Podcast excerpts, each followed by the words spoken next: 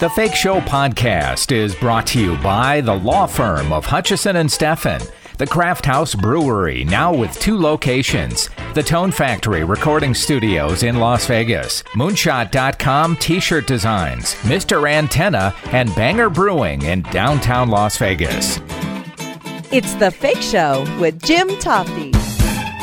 There aren't too many actors as prolific as the Golden Globe nominated John Leguizamo. John's social activism regarding Latin and black history can be seen in many of his roles and his one man shows on Broadway. Now, this includes John's latest film, Critical Thinking, based on a true story and looks like an important movie to see. I've got John Leguizamo on the line right now from his home in New York City. Jim in Las Vegas. John, welcome back to the show. How have you and your family been doing the pandemic, buddy? You know, it's been it's been okay for me. It's been tough for my kids. You know, they they're 19 and 20. They want to be out with their friends, but they're stuck with Right. parents.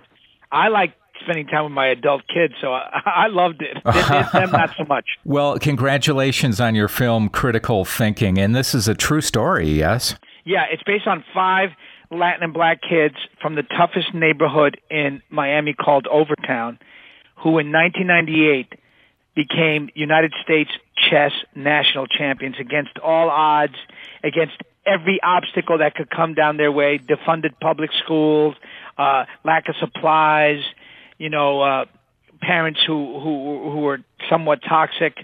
And yet this teacher, Mario Martinez, who I play in the movie, imparts into them so much strategy, so much game that they're they, they're undefeated. I think I heard that this film took two decades to make, and, and I'm assuming that because you executive produced, direct, and co star, that you actually kind of took matters into your own hands with this. Yeah, well, you know, it, it it's really hard in Hollywood or Hollywooden't, as I call it, Uh-huh. to pitch Latin stories. You just don't get it. Even though we're the largest ethnic group in America, we contribute 1.3 trillion dollars to the economy every year. We're 25% of the U.S. box office, but yet we're less than 3% of the faces in front of the camera, and less than 1% of the stories. So here I am with this incredible story, true story, inspiring as heck, and the studios don't get it. So I had to raise the money independently, and I found this great billionaire who was from Brooklyn who got kids like this, who was a kid like that himself, and and here we are. Wow, that in and of itself is a great story. It's weird because for those of us on the outside looking at Hollywood, it appears to be liberal, but it, it's strange that they don't think that Latino or black stories can be sold. Yeah, yeah, it's it's a big problem. I mean, i i L.A. is fifty percent Latin, and that's where Hollywood is, and less than three percent of the faces in front of the camera, less than two percent of of the crew behind the camera, less than one percent of the stories, and zero percent executives. And that's where the problem is. That's where the disconnect is because if Latin people are twenty five percent of the U.S. box office, we're a quarter of the box office. That means we're funding this by big money. Why aren't you giving us 25% of the faces in front of the camera and 25% of the executives? That's where the problem is.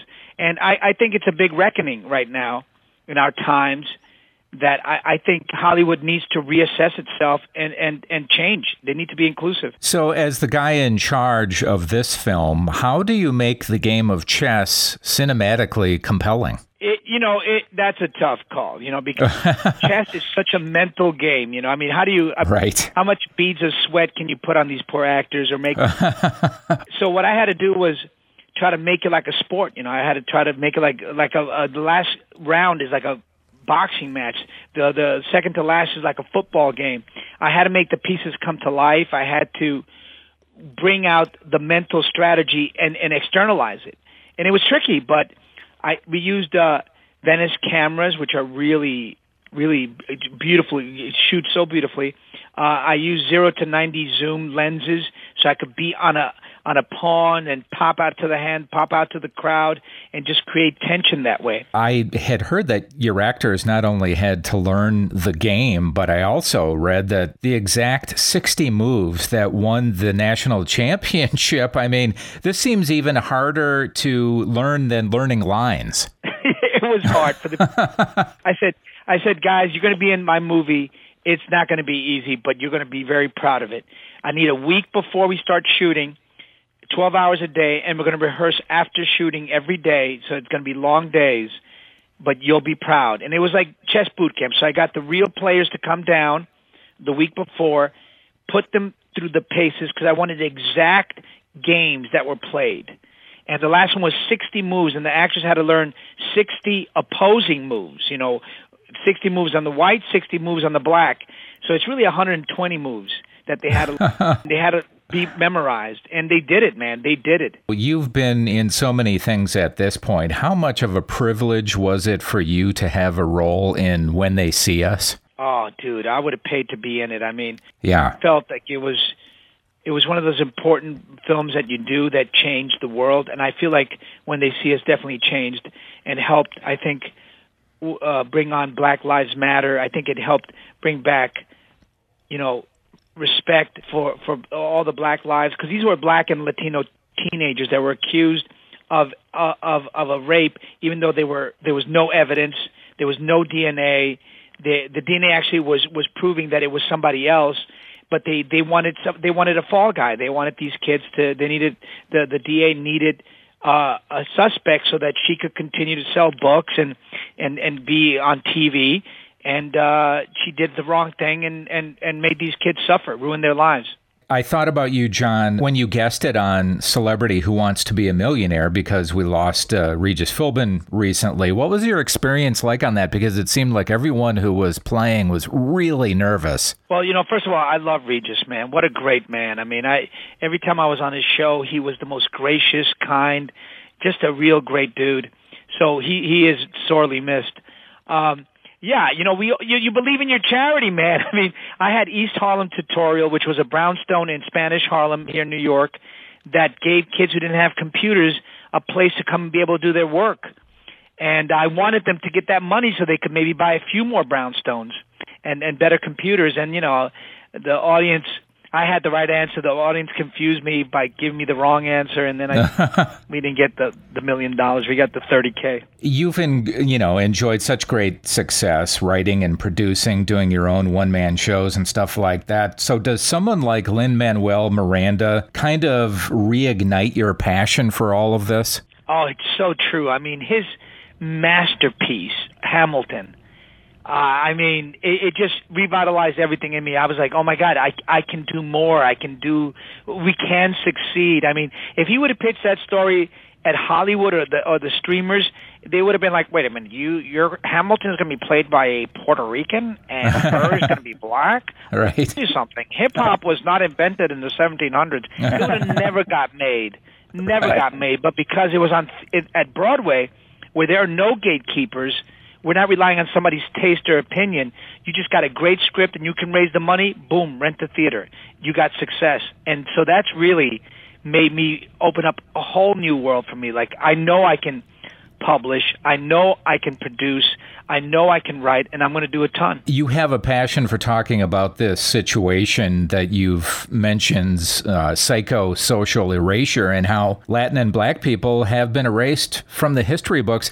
Do you see any, at least the beginning of progress on this? I, I definitely do. I mean, uh, the thing is that people think that Latin people just got here, but we discovered America. We founded it. We built it the, the the British took it from us, and then the Americans took the rest, the Southwest, from us. And before that, we were great empires. We were the biggest civilizations: the Incas, the Mayas, the Aztec, Comanche, Apache, and then we fought for America. We're the only ethnic group, Latin people, who have fought in every single war America's ever had, and we're the most decorated minority in every single war. And I'm talking about American Revolutionary War, where 10,000 Latinos fought. We had a general, Galvez, during the American Revolutionary War with 3,000 Puerto Ricans, Cubans, Mexicans, Native Americans, and freed slaves kicked the British out of the South so they couldn't surround the British, uh, I mean, the, the Americans in, in, in, the, in New England and saved, you know, the, the Republic, helped us build America. And then why isn't that in history textbooks? Why isn't that in movies? Why, where is that info? That 20,000 of us fought in the Civil War. 500,000 of us fought in World War II with tons of heroes. Where's that? Where where are those incredible contributions? So I do feel though that studios are making a difference. I feel like publishers are realizing it. I feel that networks and streamers are realizing and looking at their ranks and going, who's who's in my office?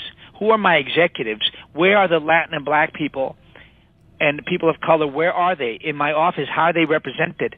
Because you can't tell our stories without us being executives. That's great to hear. And before I let you go, I know that some TV and film projects are starting to shoot again. Do you have anything that you're going to be doing anytime soon? I was supposed to be a, part of this incredible series called The Power, based on a novel that came out two years ago about that when girls get to puberty, they get this power and they become the rulers of the planet and men become subservient to them. It's a, it's an incredible story and it was postponed uh, till November now. I uh, I don't really have a start date, but now the new locale is England and uh, November, hopefully. Well, John, enjoy time with your adult kids and uh, good luck with critical thinking. Always great to talk to you. I appreciate it. Always great to talk to you, too, my man. All the best to you. All right, buddy. Bye bye. Once again, John's film Critical Thinking is available now on video on demand. That wraps up this episode of the Fake Show podcast. Thanks for listening. I'm Jim Tofte, and I'll see you next time. Take the Fake Show on the road by listening on SoundCloud, Stitcher, iTunes, and thefakeshow.com.